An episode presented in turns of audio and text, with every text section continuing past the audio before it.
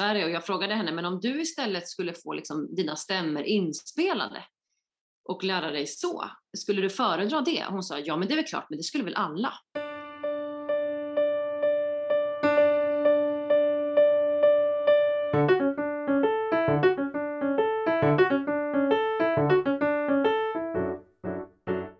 Hej och välkomna till Musiklärarpodden. En podcast som handlar om allt som är roligt med musikundervisning.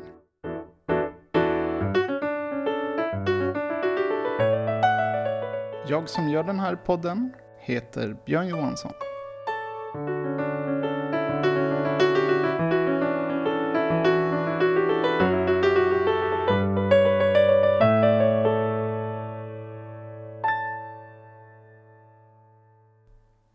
Gästen för dagens avsnitt är musikern, musikläraren, författaren och föreläsaren Susanna Cederqvist. Välkommen till Musiklärarpodden! Tack så jättemycket, jätteroligt att vara här. Och din nisch är, du är expert på dyslexi. Mm. Är det någonting du gärna skulle vilja tillägga till, till de här sakerna som jag räknar upp? Eh, nej men jag jobbar ju liksom det, jag jobbar ju också som musiklärare och utbildad musiklärare eh, sedan 2007. Men sen parallellt så har jag också jobbat med, med dyslexiområdet och föreläser och utbildar kring det. Jag är mycket på skolor men också på företag och arbetsplatser och utbildar kring dyslexi, hur man kan se på det, men också hur man kan se på det när man själv är dyslektiker. Just det, just det. Det låter jättespännande. Mm. Så jag, jag tänkte om det är okej så kommer jag berätta en, en liten anekdot Mm. eh, som har med det här att göra. Så, så jag hade en elev för ett tag sedan som kom in och berättade att så här, ah, jag har dyslexi.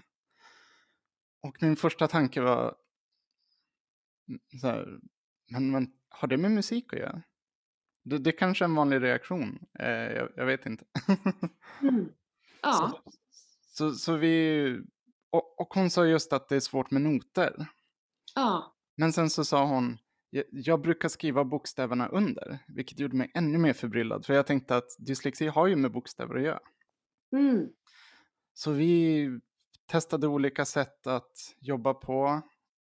Jag tyckte det var jätteklurigt. Jag kom på att så här, shit, jag vet inte så mycket om dyslexi. Det som funkade bäst för oss var att hon filmade mig med telefonen när jag spelade. Och sen hade vi lite sånt här, eh, hon skrev en egen låt bland annat och det fungerar bra så. Mm. Mm. Så jätteroligt att ha dig här. Nu, nu kommer jag äntligen få liksom lite mer klarhet i de här frågorna som jag fick där. Ehm, så dyslexi, skulle du vilja säga lite kort bara om, om vad det är för något? Jo men precis. Jo men dyslexi har ju med läs och skrivområdet som du var inne på också och det är det som vi framförallt förknippar med dyslexi, läs och skrivproblematik. Men jag vill ju ta bort punkten bakom det. Att det inte bara är läs och skrivproblematik utan det också är mera. Och jag vill istället säga då att dyslexi handlar om ett annat sätt att tänka och ett annat sätt att fungera som i sin tur resulterar i problematik inom läs och skrivområdet men också styrkor andra gemensamma styrkor som ofta dyslektiker har gemensamt och jag brukar kalla dem för dyslexistyrkor. Och det här har väl varit liksom min vision eller mission de här senaste 15 åren ungefär. Att vara ute och prata om hela bilden av dyslexi och också lyfta dyslexistyrkorna. För det är väldigt många som inte känner till de här än eller att man kanske inte riktigt vet att de finns här, att det hör ihop med faktiskt, att allting faktiskt hör ihop, både det som man har lätt och svårt för. Så här tycker jag att det är så viktigt att se hela bilden. Mm. Just det, jag läste lite i din avhandling där du pratade om Mm. att det blir mycket, man aktiverar höger hjärnhalva väldigt mycket. Ja, precis. Nu var det, det var ett tag sedan jag skrev den och, och på den tiden, eller på 90-talet kan man väl säga, så var det väldigt mycket att man pratade om höger respektive vänster hjärnhalva och gjorde mycket skillnad på det. Det gör man inte lika mycket idag, pratar om de skillnader, fast det finns en del skillnader också mellan de hjärnhalvorna. Man, man pratar mer lite om fram och bak och sådär i hjärnan. Men absolut så finns det biologiska skillnader kopplat till dyslexi, vilket är otroligt spännande och också viktigt att ta med i helheten när vi pratar om vad dyslexi är. För än så länge är det faktiskt så att vi inte riktigt vet varför det blir så här, varför en del är dyslektiker, hur det kommer sig. Vi har inte en, liksom en generell förklaring kring vad det handlar om. I Sverige så har vi pratat en del tidigare om, eller det pratas mycket om en fonologiska teorin, alltså att en, en svårighet att uppfatta språkljud på tid och koppla ihop det med symboler och så vidare. Men där är inte alls alla överens. Det finns också andra forskare och andra som menar att det inte bara handlar om fonologi och fonologisk nedsättning. Så, att, så att det behöver vi också vara lite ödmjuka inför, att vi har inte förklaringen ännu till varför det ser ut som det gör. Så det är viktigt att ta in alla aspekter här tycker jag, både de biologiska förklaringarna och de neurobiologiska förklaringarna, men också andra skillnader. Så. Mm. Mm. Skulle man kunna säga, för, för fundera jag har pratat med andra musiklärare och mm. de flesta verkar överens om att det, det är väldigt olika. Så kan, kan man prata om att det liksom finns någon slags spektrum i dyslexi? Ja, det kan man säga. Det, det, ser olika ut. Om man pratar om problematiken så kan det se ganska olika ut för olika dyslektiker. En del har mer problematik kring att läsa medan alltså en del har mer problematik kring att skriva och stava och så. så att, men ofta hänger det här ihop på olika sätt. Men, men absolut så finns det en, en, variation kring hur man upplever just den problematiken. Och sen finns det också en, en, en viss eh, differens också när man pratar om, om styrkorna, men det finns ändå generella strukturer att, att problematiken ska ha med läs och skrivområdet att göra på vissa sätt, men också att styrkorna också är gemensamma och också rör sig kring vissa specifika områden där många dyslektiker också är duktiga. Skulle, skulle du vilja säga något om det? Det låter jätteintressant det där med styrkor. Ja. För jag, jag tänker oftast hör man om de här svårigheterna. Ja men precis, precis. Jo, men ja, det handlar, man kan säga att en del av dyslexistyrkorna handlar till exempel om att tänka i bilder, att tänka tredimensionellt, att förstå stora system, att tänka väldigt helhetligt. Jag har samarbetat en del, eller jag jobbar mycket internationellt med, med, andra, med, med andra dyslexiexperter och forskare och professorer. Mm. Bland annat med en, med en engelsk forskare som hon, hon brukar prata om det här globala tänkandet, att just tänka stort och att liksom ha det här helikopterperspektivet när det gäller processer och konsekvenser och så vidare. Så att en del av det hör liksom ihop, men det handlar också om att, att man kan vara duktig på att ha ett sammankopplat tänkande, att koppla ihop saker som egentligen inte hör ihop. Att, att tänka kreativt, att hitta nya lösningar, att lösa problem och så vidare. Så att rent tankemässigt så brukar man prata om att det handlar mycket om kreativitet och skapande och nytänkande och liksom perspektiv och se, se, nya, se, se saker på nya sätt. Men sen finns det också skillnader just rent hur vi tar in informationen och hur vi, hur vi tolkar det, hur man kan uppleva att en text till exempel inte riktigt är helt platt utan att man kan tycka att den, det finns en tendens till att den rör sig. Och man, man har sett att man som dyslektiker är väldigt duktig på att ta in i stora, stora sjok samtidigt, inte det här som man då till exempel när man ska läsa, det gäller ju både notläsning och text, att vi ska läsa i läsriktningen så här. Ja. Inte se egentligen allt på en gång. Ja, Medan dyslektiker tenderar att se en helhet väldigt snabbt. Och det är, det är en stor fördel i vissa situationer. Man har sett att dyslektiker är väldigt duktiga på att tolka omöjliga figurer som en, som en typ av figurer där man man tolkar helhetligt på olika sätt och där är man snabbare som dyslektiker. Så där har man sett att vissa ibland är det jättefördelaktigt att ha den här typen av seende och, och, processande. Men just när det handlar om läsning till exempel, både notläsning och, och textläsning, så är det inte positivt menar jag. För att här har vi en läsriktning som egentligen styr oss lite mer, vilken ordning vi ska se saker och ting. Så, att, det finns liksom olika saker som gör att ögonläsning, som jag kallar det för, då, blir lite svårare. Och det, det väger också in på notläsningen. Och sen, men sen finns det också andra skillnader, just det här med att man inte tänker så mycket ord. Många dyslektiker upplever sig inte, jag har mycket, jag har mycket eh, dyslexikurser, både med högskolestudenter som har dyslexi och vuxna utifrån sin arbetsroll. Och här jobbar vi just mycket med det här och det är många som då inte har först tänkt på att nej men, man ser kanske inte ord i tanken lika tydligt som andra. Det har man kanske inte ens reflekterat över. Så det är mycket sånt som blir liksom lite upptäckande längs vägen som dyslektiker själv också, att man måste få lite koll på det här med att man funkar faktiskt olika eh, än, än andra gör ofta.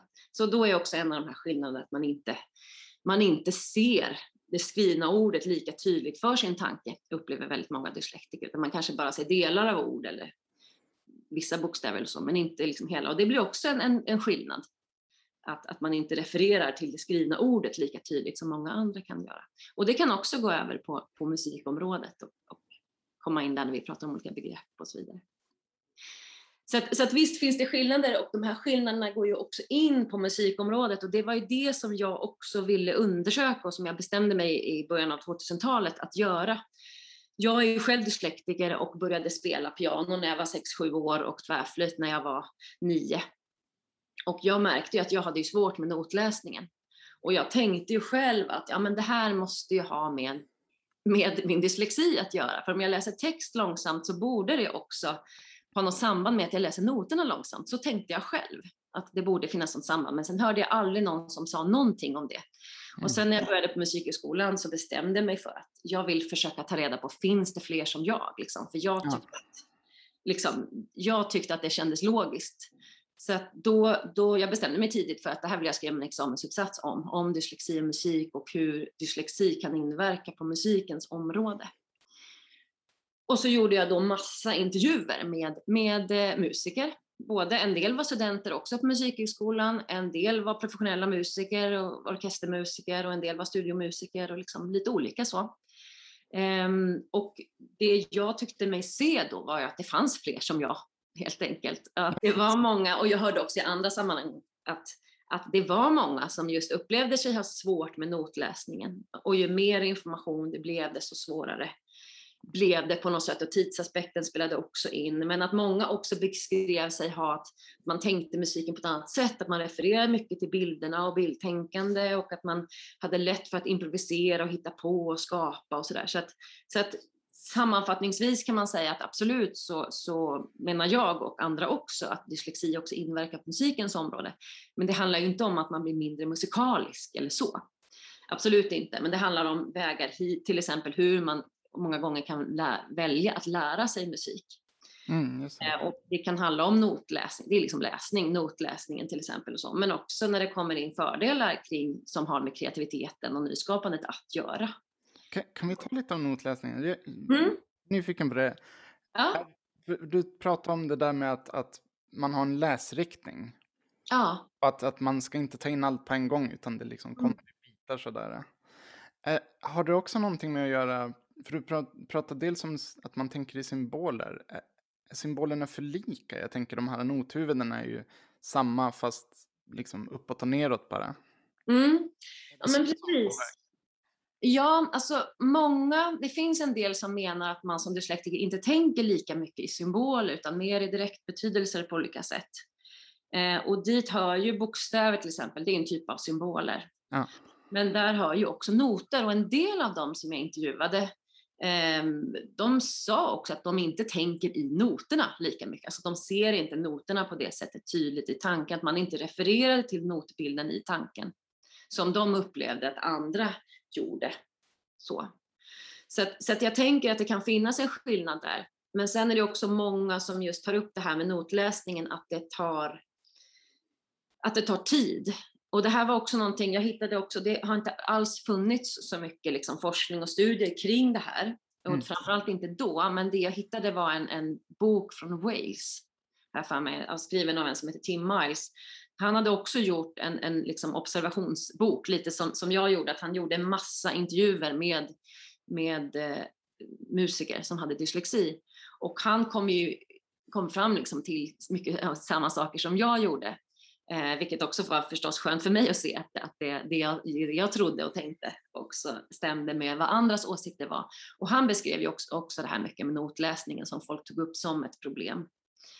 Um, och det man kan säga är väl att, att ju mer information på kortare tid, desto svårare upplever många dyslektiker det. Så där I, finns i också, symbolspråk? Ja, alltså, ja, precis. Att det liksom blir, och där finns ju också lite skillnad mellan olika instrument en del instrument är inte tanken att man ska spela, liksom det finns en tidsbegränsning i hur fort man spelar till exempel, eller hur, eller hur stämmor brukar skrivas. Så mm. melodiinstrument kan ju då notmässigt vara lättare att läsa än till exempel klassiskt piano med många stämmor samtidigt. Så att, så att många kan ju uppleva att det finns liksom, att tidsaspekten spelar in. Eh, man kan ah. avkoda i, i ett högt tempo. Så. Och ju mer information det blir, desto svårare blir det kan man säga. Sen har jag, jobbat, jag har jobbat på Musikhögskolan också sedan 2013. Också med, dels har jag varit ute och utbildat mycket om dyslexi och musik på kulturskolor och musikhögskolor och så runt om. Men sen har jag också jobbat direkt med studenter och bland annat på Musikhögskolan. Och där har jag, och Operahögskolan och så där också. Eh, och där, där har jag ju med en del jobbat med färgkodning till exempel. Det har en del tyckt har hjälpt att man gör liksom en, en, en större skillnad på noterna. Ehm, så. Men vi har också jobbat med andra sätt och där har jag också fått jobba med lärare och sagt att ja, men de här student, en del av de här studenterna de kommer inte få liksom, notläsen som sitt primära sätt att ta till sig musik på. Det kommer liksom inte vara där. Man kommer inte hamna där. Så det handlar ju dels om en acceptans kring att, kring att eh, man inte kommer ha det som sitt huvudsakliga sätt att ta till sig musik på. Så att det gäller ju att ha en acceptans där. Ehm, utan, och det finns ju så många sätt att lära sig musik på. Många av de här är ju otroligt duktiga på gehörspel och, och snappar liksom lätt mm. upp och så och lär sig utan till så att det behöver inte alls vara ett problem heller. Men, men det är viktigt att känna till den grejen så att man inte stoppas. Yes, yes. Många har ju liksom upplevt sig blivit stoppade och där har vi inträdesproven till exempel som kan vara en jättestoppkloss för många dyslektiker att om man kräver om man ah. kräver liksom avista-läsning på hög nivå och snabbt där ryker ju många dyslektiker. Eh, inte alla, en av dem jag intervjuade i min uppsats, hon, hon upplevde inte det så. Men merparten av dem generellt som jag har jobbat och pratat med har ju, tycker ju liksom att notläsningen tar mer tid än för andra. Så att där gäller det att vi också har lite koll på vilka, vilka får vi som mus, musiker och vilka vill vi ha här. Liksom så. Är man välkommen oavsett om man är en väldigt bra musiker men har svårt för notläsning till exempel? Kan det vara så att man ryker i avista-prov eh, intagningar till musikhögskolor eller andra musikutbildningar. Så det är viktigt att tänka på just kring notläsningen, tänker jag. Oj, det, allt det här som du sa nu, det, det kan jag ja. fundera på i ett halvår tror jag. eh, så, vad, vad, hade du gett, uh, om, om jag går tillbaka till det, jag berättade när jag fick min elev där. Mm. Om du hade fått en elev som kom och sa att jag har dyslexi, Ja. Hur hade din eh, liksom, ingång till den eleven varit? Ja, då hade jag tänkt att ja, det här kan bli en elev som inte har notläsning som sitt primära sätt att närma sig musik på eller lära sig ny musik på. Ehm, jag anser att man ska ha ett brett tillvägagångssätt med alla elever. Så att ingen ska liksom bara köra på noter så, utan att alla får. Men framförallt så är det viktigt med, för elever med dyslexi att man verkligen har ett brett sätt att lära ut och att man har gehörspel, att man har skapande från början och så. Jag är ju också musik, eller jag är musiklärare men också tvärflöjtslärare och har det som specialisering och har jobbat på kulturskola med elever och jag eh, jag hade ju första lektionen eh, med nya elever så hade jag ju improvisation och skapande med som ett moment. Eh, bara för att få med det från början. Jag kände mycket i min egen utbildning, eller framförallt min, min flöjtlärar, eller min flöjtundervisning genom åren, att det liksom var väldigt mycket notläsande. Eh, fram mm. till att jag egentligen började på musikgymnasium. Där blev det något helt annat och jag tyckte det var fantastiskt roligt och vi, liksom, man, man kom in på ja, men musikaliskt uttryck och vibrato och liksom helt annat, helt annat tänk, gestaltande så som jag inte upplevde att jag fick göra egentligen som barn utan det kom in på musikgymnasiestadiet och vilket jag kan tycka är så synd att man skulle verkligen liksom kunna ha med allt det från början. Eh, för min utbildning var mycket då, nu var ju det länge sedan, men det var mycket liksom notläsningsbaserat. Det skulle man kunna först på något sätt och sen fick man börja jobba med det musikaliska. Och det tycker jag inte, jag tror, så är det ju inte heller idag. Liksom. Vi har ju ett annat, det var ju länge sedan som jag gick och var elev, men men jag tänker att det är viktigt att ha koll på det, att man verkligen breddar och att man gör en, en musikelev hel från början, att man får jobba mm. med alla sina olika sätt. Att improvisera, att skapa, att hitta på, Eh, och att man också förstås har notläsning med, men att det är inte liksom sättet som alla jobbar på hela tiden. Utan, och det tänker jag också, det är viktigt att isolera lite, att nu jobbar vi med notläsning och sen kanske vi jobbar med spel och sen kanske vi gör, så att det också blir isolerade moment, så att inte det liksom färgar av sig på att en elev kanske tycker att det är tråkigt eller jobbigt om den upplever att det känns trögt liksom, med notläsningen. Så att man inte stoppar eleven där i, i sitt musicerande för att man är för, för centrerad på notläsningen. Just det, just det. För, förstår jag dig rätt nu om du menar att man ska ha en period där noterna är med, men att man sen kanske släpper noterna helt? Va? Ja, men antingen så, man varierar mellan olika sätt eh, att närma sig musik på. Eller att man liksom per lektion, nu har vi lite notläsning och sen har vi, jobbar vi med det där och sen jobbar vi med det. Men att man har liksom flera sätt parallellt. För annars är det lätt att man tappar eh, dyslektiska elever, att, att de slutar. Om det är så att man har dem på kulturskola i klass Eh, där kan man inte tappa barn på det sättet, för de är där ändå. Liksom. Eh, men, men det är viktigt att man liksom verkligen har ett, ett förhållningssätt, tycker jag, till musiken där inte noterna är det primära sättet, för så ser det inte heller ut generellt. Jag har varit utbytesstudent, när jag gick musikhögskolan så var jag utbytesstudent i Sydafrika, på musikhögskolan där, eh, och läste just traditionell eh, musik från söder om Sahara, och där, vi hade ju liksom inte en not på ett halvår i princip i de studierna. Så, att, så att det är ju också att, att, musiken är så mycket mer än att, att det är mycket västerländsk musik vi har haft noter. Eh, men i svensk folkmusik eller folkmusik i Sverige så har vi ju inte någon nottradition så att det gäller ju också att visa en bredd där. Liksom att, att noter är inte alls det primära i många genrer och i många kulturer. Så att jag tänker att det ska man ju ta vara på. Att, att jobba brett med alla elever, men framförallt då elever med dyslexi så att man inte upplever att man stoppas på något sätt. Just det, just det. Mm. Eh, det som jag känner ofta har begränsat mig är ju kanske tidsaspekten nära. Mm. Det är otroligt praktiskt. Liksom om du har en pärm med låtar, en elev kan säga jag vill spela det här, så kan man ta fram det. Att det mm. finns mm. många praktiska fördelar med liksom skrift med noter. Du kan göra anteckningar och säga kolla på den här notbilden till nästa vecka så gör vi något. Skulle du säga att det krävs mer Behöver man bli van med mer att använda teknik med kanske? Jag tänker digitalt kan du skicka videor och sånt. Mm. Ja men absolut och det ska vi verkligen ta vara på som du nämnde innan med din elev att ett sätt som ni kom fram till var bra var att hon filmade dig när du mm. liksom, Absolut och det tänker jag vi verkligen ska använda oss av.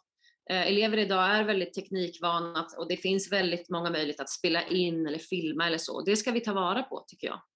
Ehm, för det är ju jätteviktigt också i klassrummet att man visar på den här bredden åt alla elever. Det finns ju ett gäng dyslektiker i varje klass. Eh, så. Men det tänker jag också generellt, att, att man, man får lära sig i skolan att musik inte bara har med noter att göra, vilket jag tror att många musiklärare, vi är ju duktiga på att kommunicera det också. Eh, men, men det är framförallt viktigt med dyslektiker och att man tar in den tekniken för att, för att många dyslektiker kan uppleva sig bli stoppade om det är liksom notpärmar och framförallt med text. Om man som musiklärare slänger upp massa texter på, på eh, projektorn och så ska de alla sjunga med direkt och framförallt om de inte kan låtarna sen innan eller sådär. Eh, då är det många dyslektiker som har svårt att hinna läsa texten till exempel när man sjunger. Och så då kan man ha elever som sitter och mumlar lite eller så, så, så tror man så här, men den här verkar inte sjunga med eller liksom vara mm. aktiv. Men då kan det handla om att eleven inte hinner läsa texten eh, och sjunga med. Så var det mycket för mig när jag gick i grundskolan, att jag hann inte läsa i högstadiet när läraren slängde text, text för text. Så jag hann inte läsa texten. Så. Ah, ja, ja, ja. Så att det finns många sådana aspekter. Så det är mitt musikläsarrum. Jag började jobba som musiklärare. Jag har ju jobbat parallellt med dyslexi ah. också, men sen 13 år tror jag att det är nu. Och det är ju superviktigt, ja, liksom I mitt klassrum så förekommer det inte massa texter som man helt plötsligt ska läsa eh, stora sjok av, eller det förekommer inte noter som man bara ska spela rätt upp och ner, utan jag förbereder ju allting väldigt noga i steg. Så mm. Jag utgår jättemycket från det jag hörsmässiga, att man härmar och vi kör mycket med knorr, liksom, att jag sjunger hela låten och sen så är de med på något ord i början och sen så maler vi in det liksom så. Så att, så att jättemycket sådana metoder jobbar jag med, med härmning och gehör och så vidare, men också liksom elevens eget skapande. Och det där är så viktigt att få med från början så att de hittar sitt eget engagemang till att liksom musicera.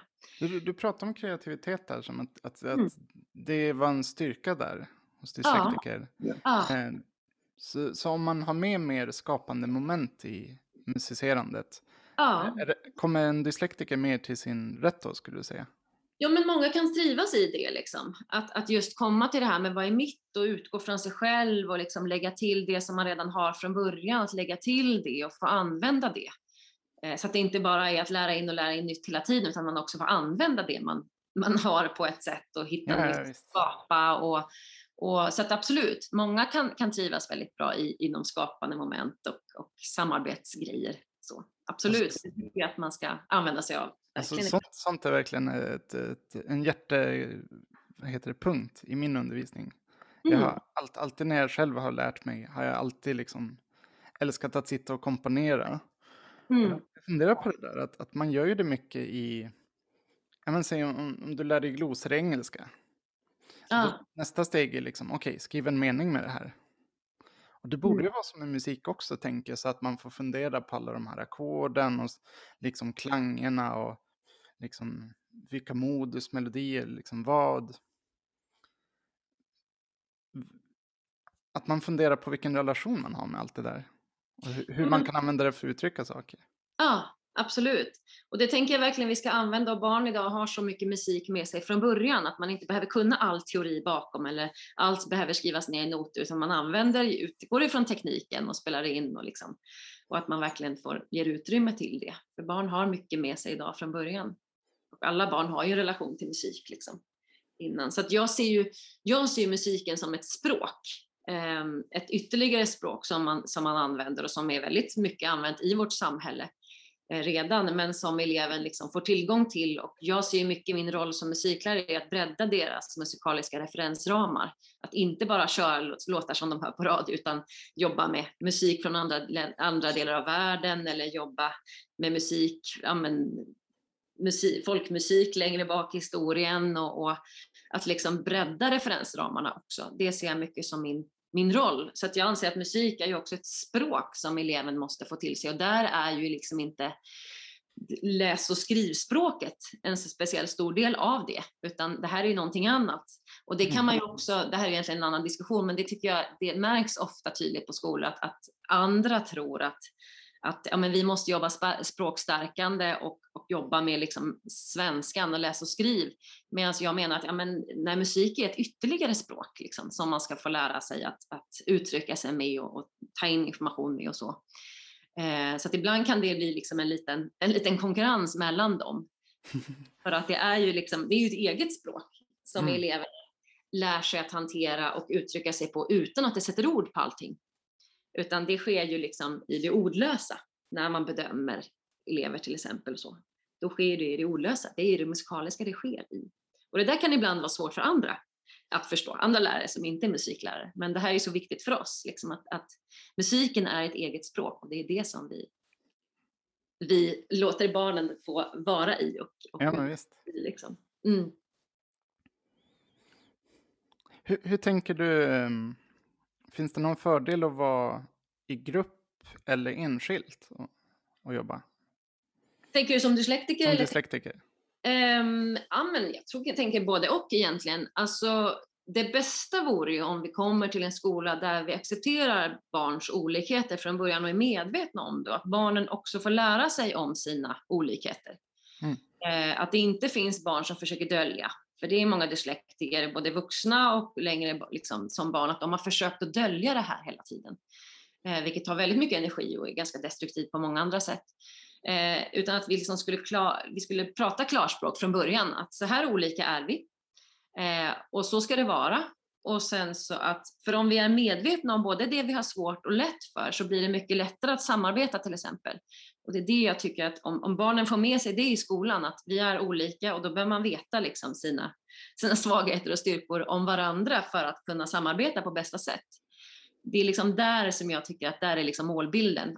Och då har man så mycket med sig sen inför vuxenlivet, att ha den självinsikten och också insikten om varandra och att man accepterar de skillnaderna som finns. Och då kan man ju liksom hitta effektiva eh, mönster i hur man jobbar också, att alla behöver inte göra precis på samma sätt, utan det är kanske någon som sitter och är en idéspruta och någon annan som sitter, okej okay, jag sitter och antecknar det här nu, och någon annan som gör något annat. Liksom. Så att jag tänker att det är, det är där dit vi vill komma. Och, och då tycker jag samarbete och jobba i grupp skulle kunna fungera jättebra om den acceptansen och den medvetenheten finns. För det blir så lätt, framförallt i dagens skola där textnormen är otroligt stark. Jag brukar mm. prata om textnormen, liksom. jag menar att det är en norm och att, att vi, det finns en hierarki mellan olika tillvägagångssätt. Och att, att sättet att ta till sig information på och ge ifrån sig information på via text, att ögonläsa, det är liksom det, det högst i hierarkin. Det är mest värt på något sätt. Och det är textnormen. Och den är jättestark i skolan. Liksom. Eh, och ju mer man förstår att textnormen finns och också vilka konsekvenser den ger för elever med dyslexi, desto längre har vi liksom kommit kring det. För att vi, vi, vi kan inte göra på samma sätt allihopa, vi ska inte göra på samma sätt för vi är olika och vi har liksom olika uppgifter i olika sammanhang. Ja liksom, men absolut, absolut. Så jag tänker att, att, långt svar på frågan, så jag tänker jobba i grupp, tänker jag är jättebra om den här medvetenheten tillåts och finns, liksom acceptansen om hur olika vi är, så man inte kräver att alla ska göra på samma sätt, vilket det finns en tendens att göra idag i skolan. Eh, och det är synd, för det, vi hade inte behövt haft det riktigt. För att, för att idag har vi så många olika sätt generellt i vårt samhälle att använda och just du nämnde det här med teknik och liksom, vi har olika sätt mm. att tillgå. Så att, så att där tänker jag, men gruppkonstellationer är egentligen det bästa om man tillåter att vi gör på olika sätt. Enskilt kan också vara bra för då anpassar man liksom till sig själv. Men, men jag tänker då är det viktigt att man, man, man tillåter att vi gör på olika sätt. Det, det, jag, jag tycker det, det är en svår svår sak som när man är, som, när man är lärare. Mm. Uh, jag brukar tänka det som att skillnaden mellan att ha en uh, likvärdig utbildning och en likformad utbildning. Ah. Att man vill gärna att alla elever ska kunna ha samma möjligheter när de går ut. Mm. Uh, från, om, det är liksom musikundervisning, man har, jag undervisar i piano då, eller om, om man arbetar i grundskola, gymnasium. Och jag, jag, tror det är väldigt lätt att man tänker lika möjligheter att alla ska kunna exakt samma sak. Ja. Eller kunna mm. göra exakt samma saker liksom. Mm. Och det är det ju inte egentligen. Nej, alltså jag tänker, eller vi kan ju lära oss samma saker, bara att vi tillåter att vägen dit ser olika ut. Om vi pratar om läsning till exempel så pratar jag om att läsning är idag inte samma sak som det var liksom för 80 år sedan. Utan idag läser vi på, på minst tre sätt. Vi läser via mm. ögon, vi läser via öron och vi läser via fingrar när det gäller punktskrift. Men målet blir ju detsamma. Så att, så att alla elever kan ju fortfarande ha läst en bok, men sen på vilket sätt man har läst den på, eh, det kan ju variera. Jag tänker också, det är samma sak med musik, hur man har lärt sig ett musikstycke, det spelar ju mindre roll. Eh, bara man gör det. Och, och jag, jag, menar nästan att den här textnormen som jag menar finns generellt, den är nästan ännu starkare i musikvärlden. Eh, och framförallt inom vissa delar i musikvärlden, att det är ganska tabubelagt att säga att man är dålig på att läsa noter. Så. Mm. Det, det, kan man nästan inte riktigt säga, för då tror ju folk att men, man är dålig på musik eller man är inte professionell. Liksom så. När jag gick på musikhögskolan, jag började 2002, då sa de i biblioteket till mig att ah, du är den första dyslektiker vi träffar. Och det sa jag, det inte. Liksom. det, har funnits hur många dyslektiker som helst. Men, men det kanske har funnits en kultur där man inte riktigt har känt att man kan vara öppen med det. Jag vet inte, och framförallt det här som har musik att göra, att säga att man, kan, att man är lite sämre på att läsa noter snabbt, mm. det är ganska tabubelagt. Framförallt inom vissa genrer. Och där menar jag också, en av dem jag intervjuade i uppsatsen, Eh, hon var ju klassisk musiker och hade utbildat sig i olika länder och gick just då en, en påbyggnad i Sverige. Och jag frågade henne, men om du istället skulle få liksom dina stämmer inspelade och lära dig så, skulle du föredra det? Hon sa, ja men det är väl klart, men det skulle väl alla. Det var hennes. och jag kände så här, nej det skulle faktiskt inte alla. Det finns en del som bara, nej noter är min grej. Liksom, eller så.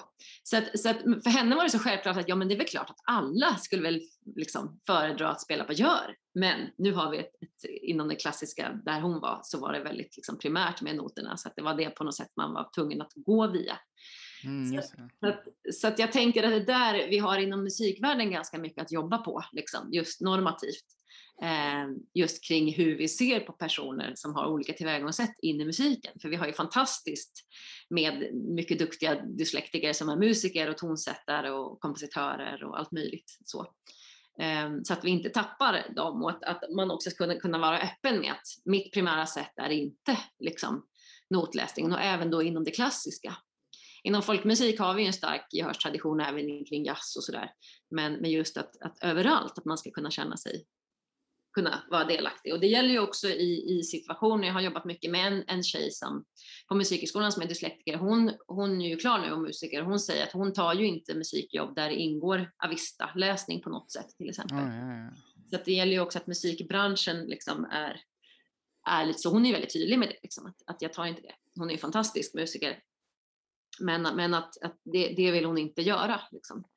Um, så. så jag tänker just det här med att vi, det krävs också av musikbranschen att den är Mm. lite bred och tillåter olika sätt att jobba.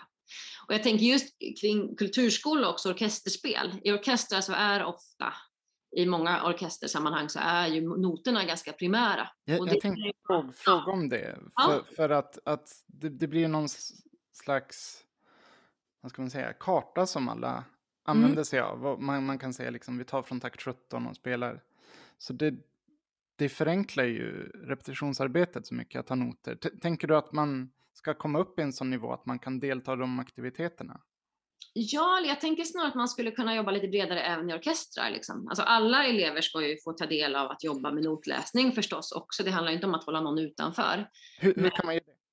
Men, men jag jobbar ju mycket liksom med, med samspel i mitt musiklärarklassrum till exempel. Och då har vi inte en massa noter, utan det går ju att göra andra strukturer och andra former som inte bygger på notläsning.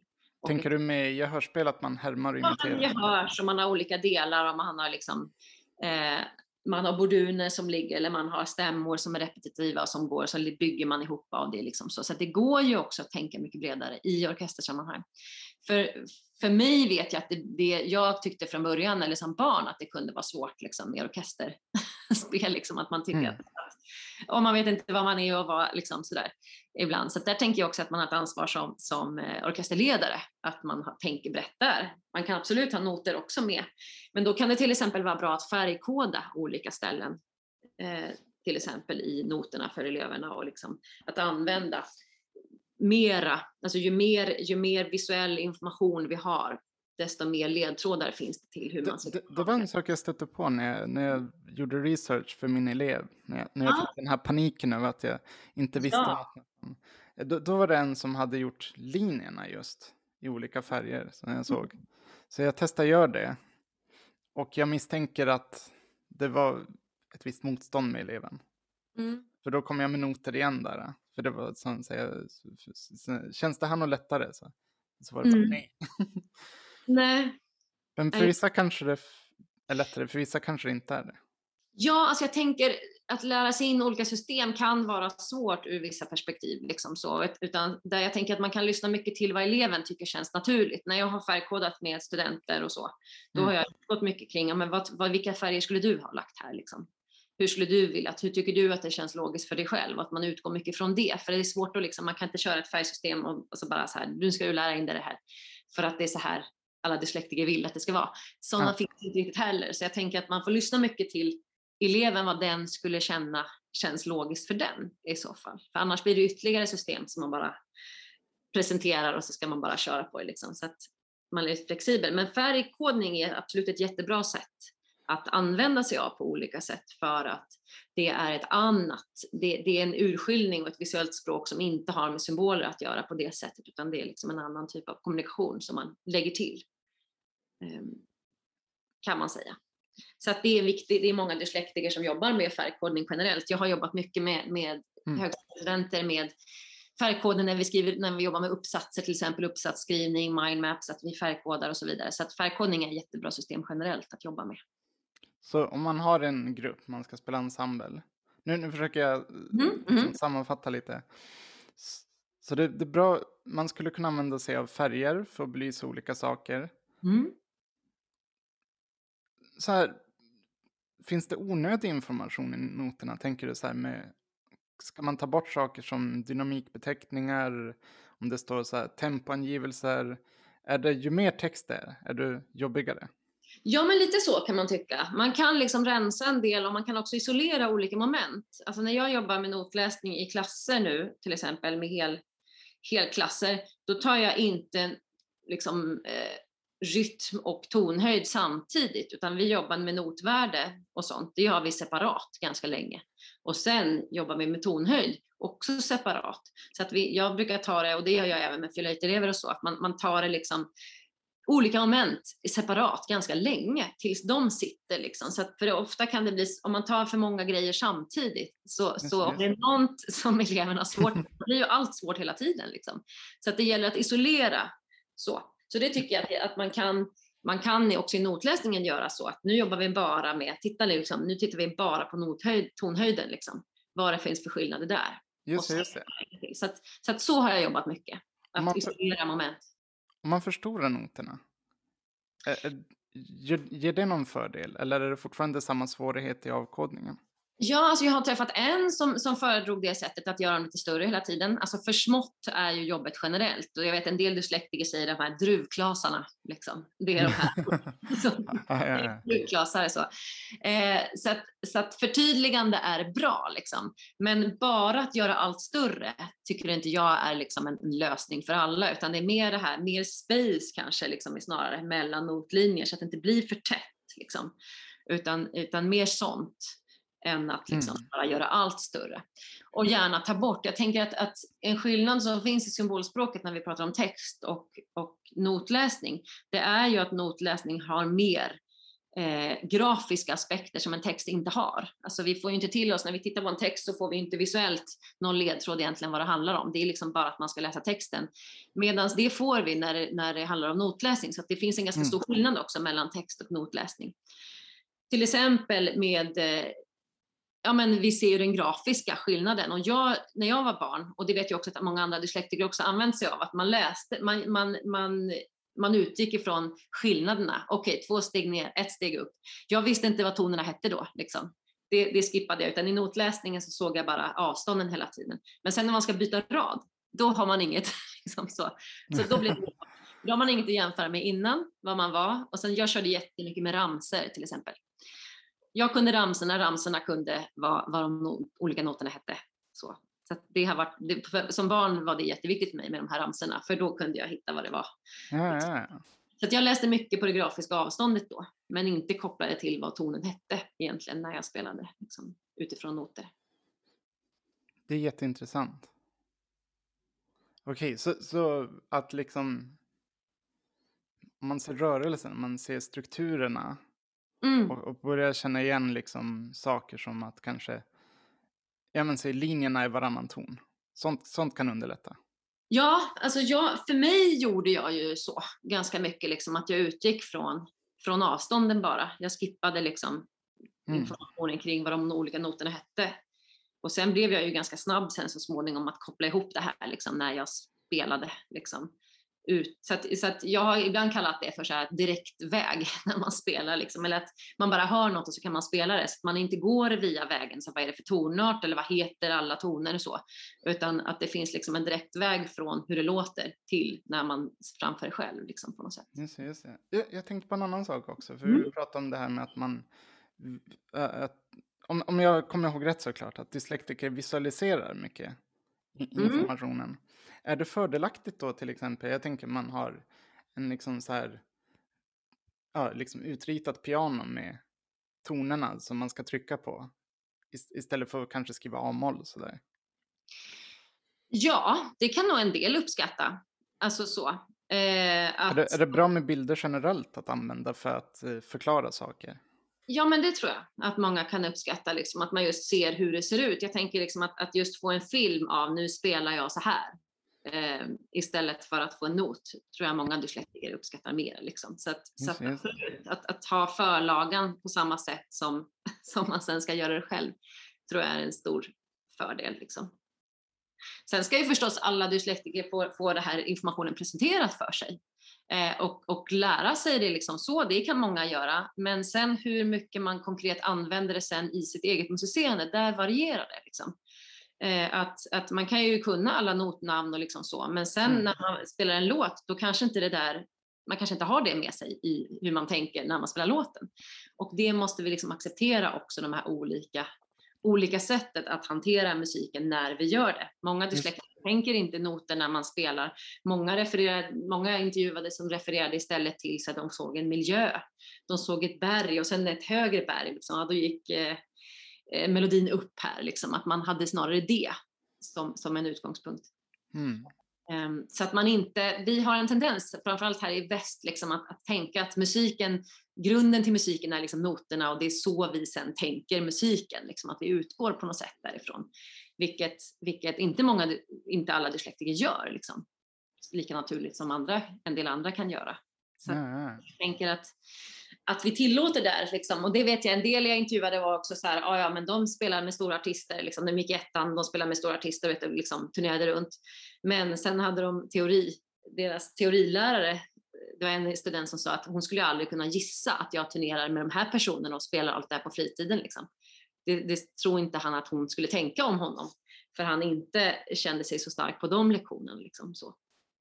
Så, så att, mm så att man inte liksom lägger in något hinder. Nu säger inte jag att alla dyslektiker är dåliga på musikteori, men, men en del kan, kan känna mer naturligt att inte utgå från musikteorin i sitt musicerande i stunden. Liksom. Och att vi också accepterar att det är så och att folk är superduktiga i alla fall. Liksom. Ja, och, och ja, verkligen. Mm, mm. Okej. Okay.